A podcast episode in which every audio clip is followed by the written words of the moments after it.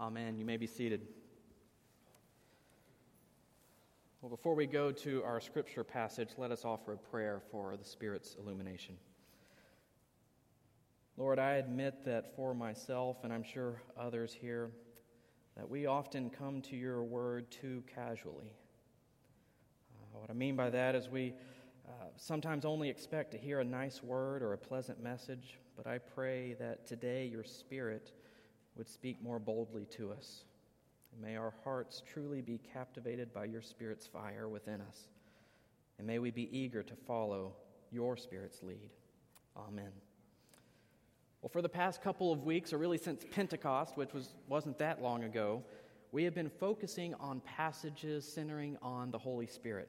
And today will be no exception. We're going to look at a passage in which the early church prayed to God for the Spirit to work through them with boldness. And it's really a great and powerful prayer that we're going to look at.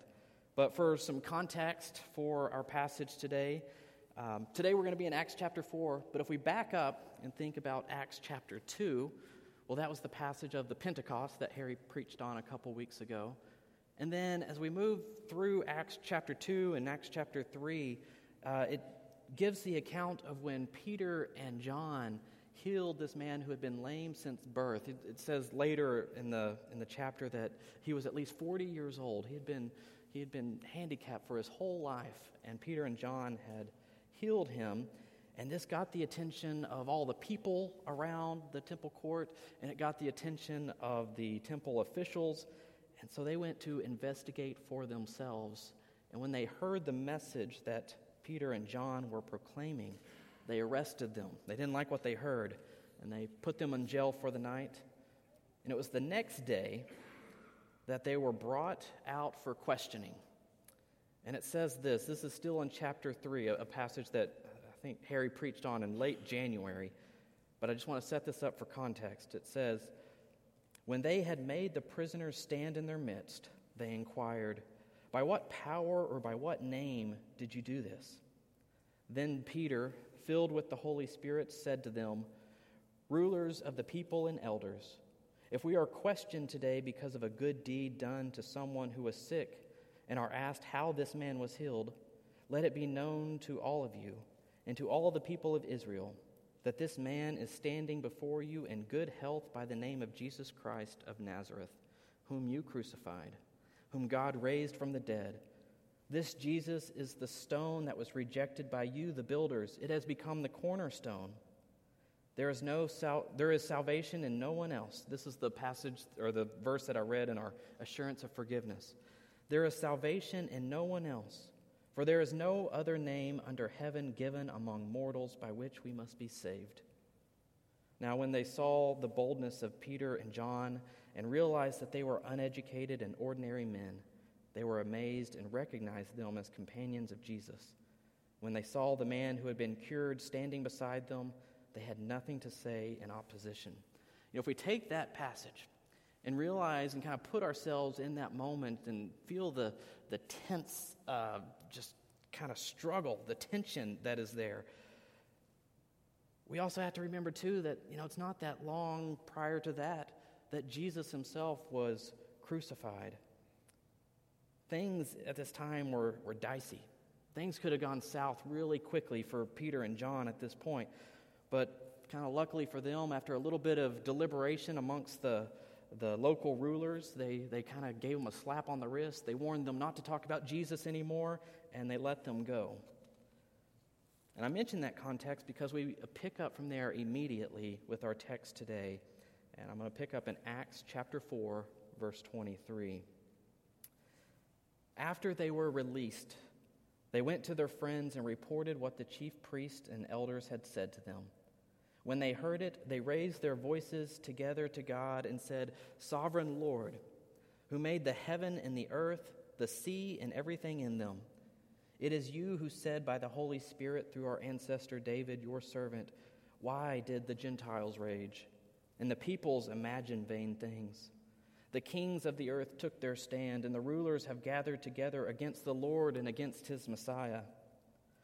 For in this city, in fact, both Herod and Pontius Pilate, with the Gentiles and the peoples of Israel gathered together against your holy servant Jesus, whom you anointed, to do whatever your hand and your plan had predestined to take place.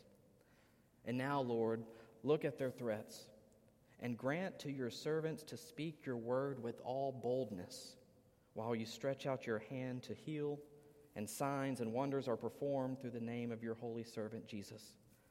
When they had prayed, the place in which they were gathered together was shaken, and they were all filled with the Holy Spirit and spoke the word of God with boldness.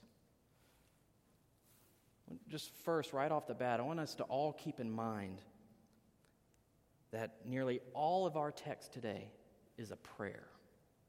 It's, it's, it's not a narrative, it's not instructions on holy living, it's not a theological dissertation. It's the words of a prayer between followers of Jesus and God. Peter and John, remember, had just been jailed. They'd just been questioned and, and threatened and released. And they go back to their Jesus follower friends and they tell them what had happened. And so, what's the next thing that they do after all this drama? You know, did they write a sternly worded complaint letter? Did they rant on social media, whatever social media may have maybe looked like back then?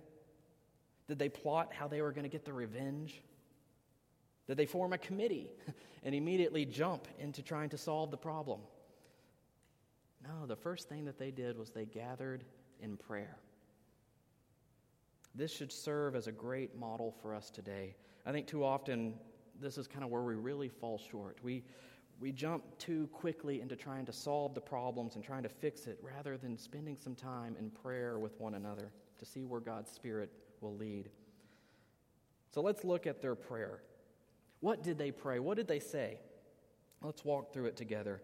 So it begins in verse 24. It says, Sovereign Lord, who made the heaven and the earth, the sea, and everything in them. Prayer sounds hopefully like a lot of our prayers that, that we pray on our own. It, it begins with a proclamation of praise.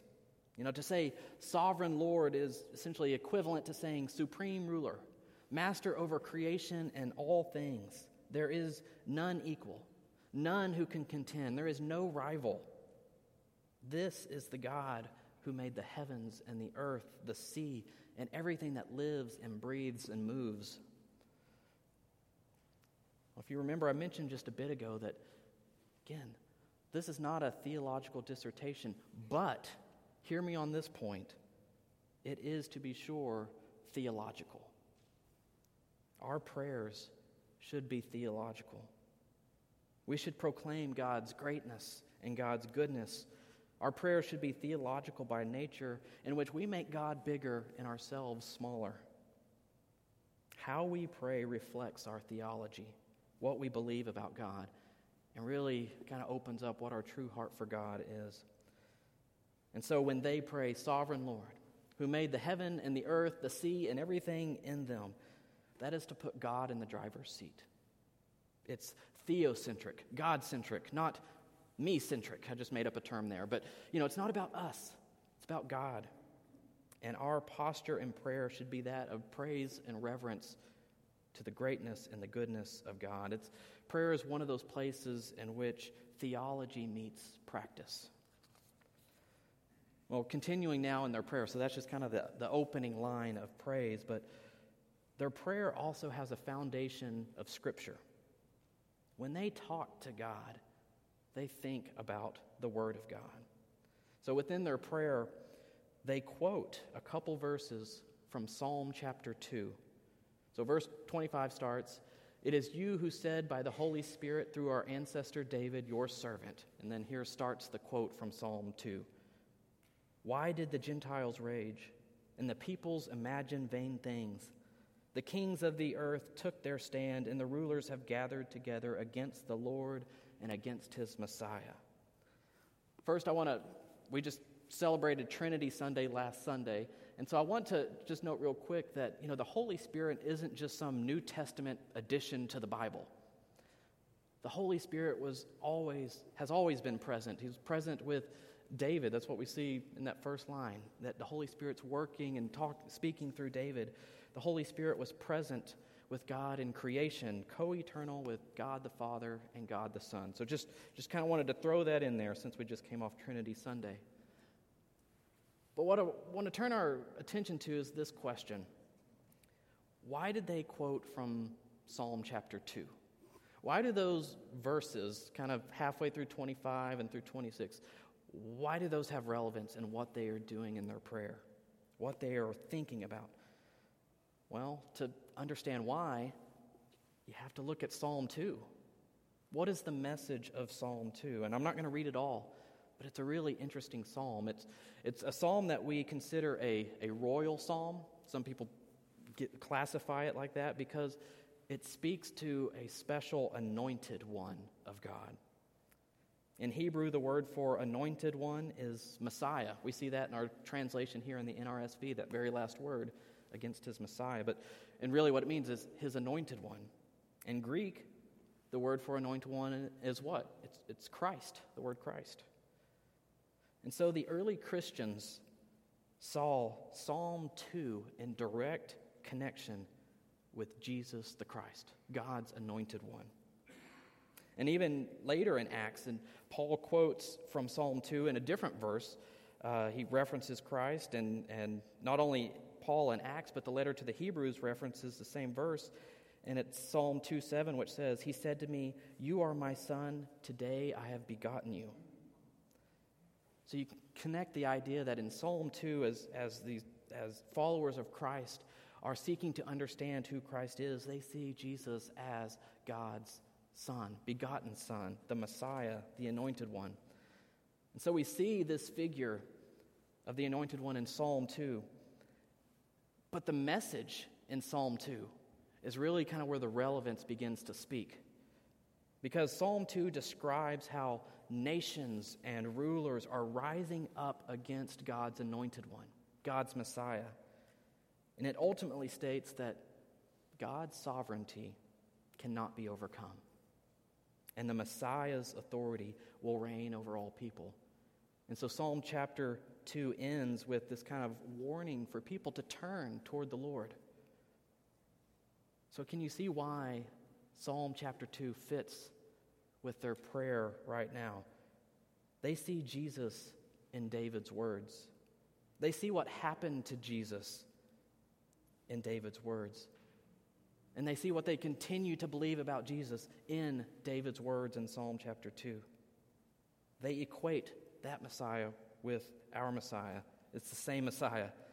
And I want to point out this. So, verse 26, that's where we kind of ended off last time. The kings of the earth took their stand, and the rulers have gathered together against the Lord and against his Messiah. And then in verse 27, they look at their own context. They bring it home to where they are and how they, uh, what they are experiencing. For in this city, they're basically saying, right now, where we are, where we live, in fact, both Herod and Pontius Pilate, with the Gentiles and the peoples of Israel, gathered together against your holy servant Jesus, whom you anointed. There's, there's that word anointed again. That's the verb form of the word Christ. They're trying to make it clear, crystal clear, that Jesus is this figure. And yes, people have risen up, but God's sovereignty will not be overcome. Remember, they began their prayer, Sovereign Lord.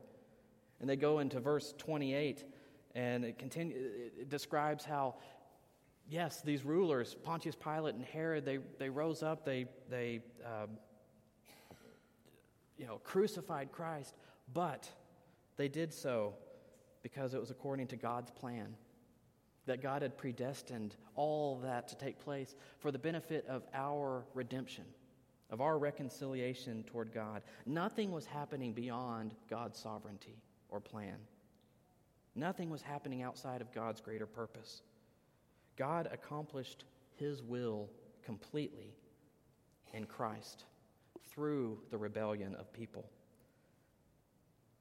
But now I want to get to this next part of the prayer because this, I feel, is where the rubber really meets the road for us. Okay? What I mean is, here comes the ask. Here comes what, uh, what they are getting to. This is their petition. This is what they are asking of God in prayer because of their, their situation. So, verse 29 And now, Lord, look at their threats and grant to your servants to speak your word with all boldness, while you stretch out your hand to heal, and signs and wonders are performed through the name of your holy servant Jesus. They aren't looking for God to solve all their problems. They aren't looking for everything just to start going their way. They aren't praying for their own personal success or that life would just be comfortable, that they could just kind of retreat and, and just not have any worries. They are asking that God would grant them to speak God's word with all boldness. This was a community that was united in Christ, united in prayer with one another, and united in purpose. And my hope is that the church today would desire to have that same attitude. That we would speak of God's goodness and God's greatness in Jesus Christ with boldness.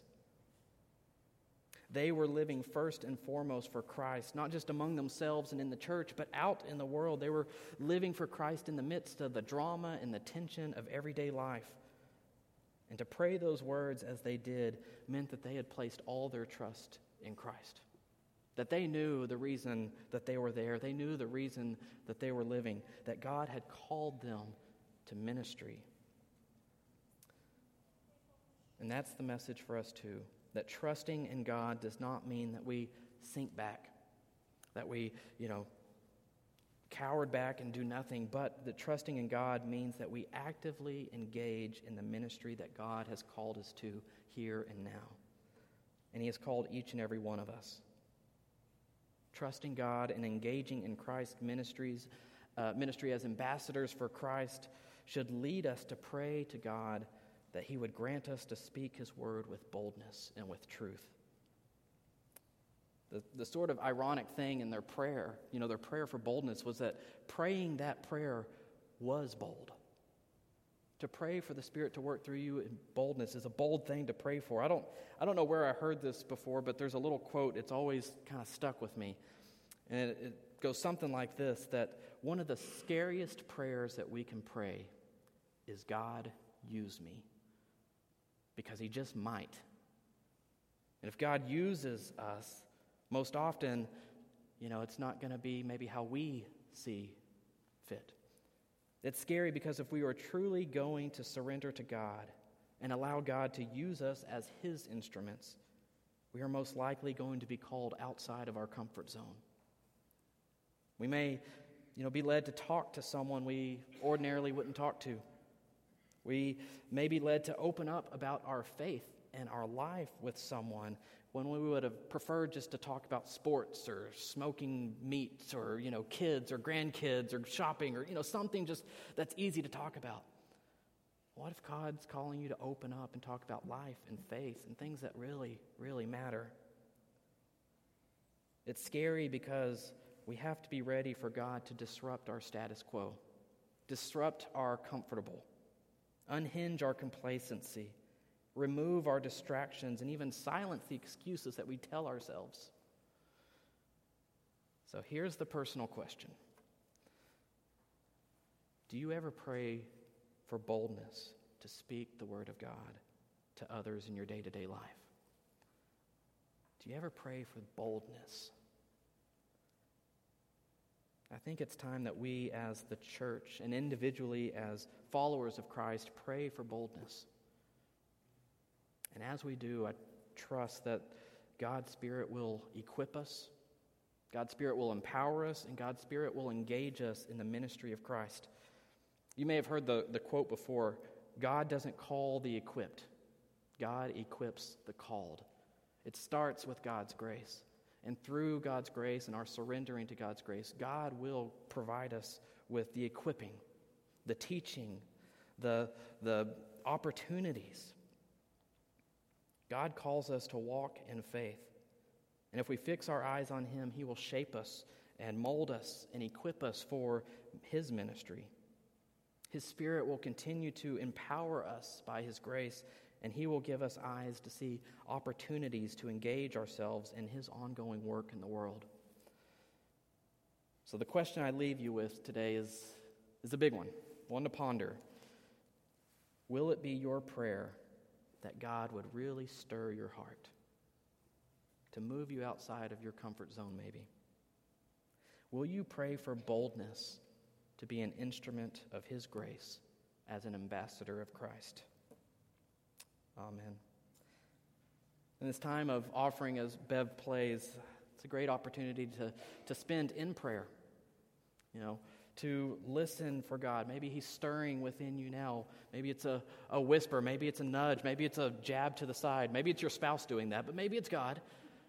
But think about ways in which God may be calling you to take that leap of faith, to reach out, to share His word with boldness. So I invite you to pray for boldness and that pray that God would use you.